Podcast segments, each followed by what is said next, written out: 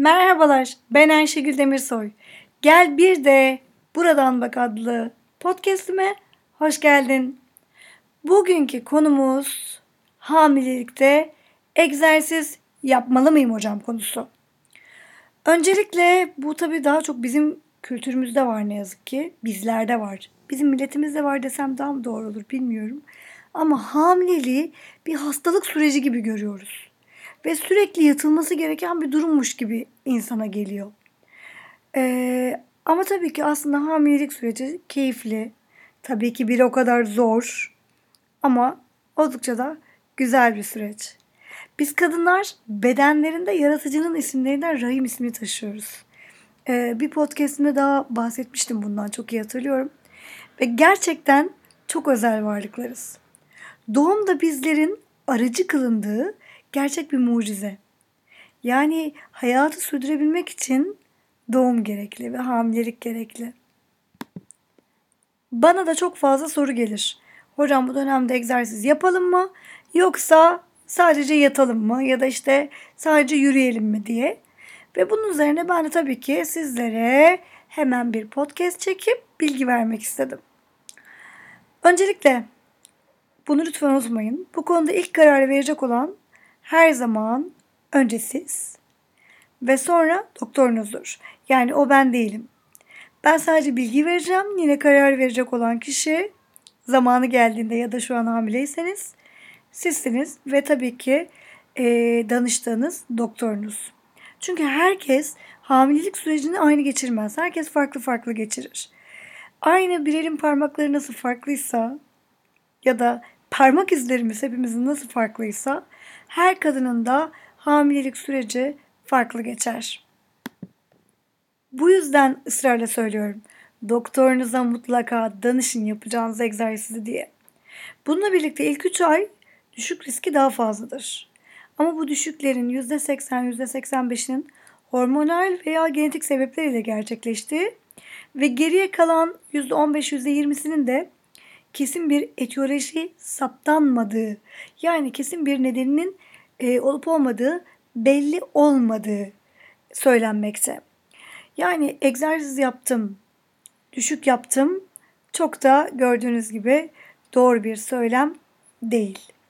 Hamilelik öncesinde düzenli olarak egzersiz yapan biriyseniz ya da e, profesyonel sporcuysanız düzeninizde devam etmenizde genel olarak bir sakınca yok. Ha yine der ki doktorunuz hamilelik süreciniz biraz riskli. O zaman tabii ki yavaşlarsınız ya da gerekiyorsa bebeğiniz için durursunuz. Ama eğer dediğim gibi düzenli olarak egzersiz yapıyorum, profesyonel bir sporcuyum, o zaman aynı şekilde egzersiz yapmaya devam edebilirim. Üstelik yapılan egzersizler doğum sırasında kasların daha kuvvetli olması sebebiyle bir kere doğumun daha kolay olmasını sağlıyor.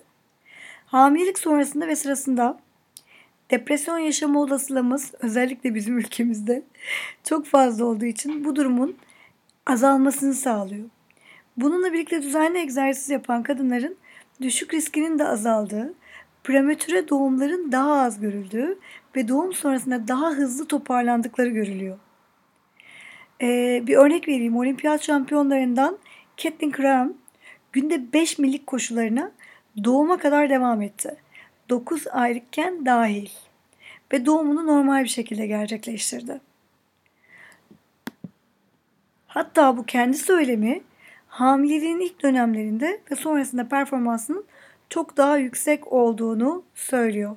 Bunun e, görülen, bunun çok fazla görüldüğünü söyleyebilirim. Hatta Rus atletlerin eskiden e, bu durumu kullandığını bile söyleyebilirim.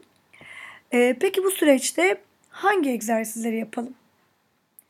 Şimdi hamilelik sürecinde egzersize bisiklet, yürüyüş, yüzme gibi egzersizler ne anneye ne de fetüse yani bebeğe zarar vermez. Egzersiz sırasında vücudun iç ısısı çok artmayacak. Buna dikkat etmeniz gerekiyor. Ağırlık antrenmanı yapılacaksa mutlaka izole ve daha dikkatli çalışılması gerekiyor.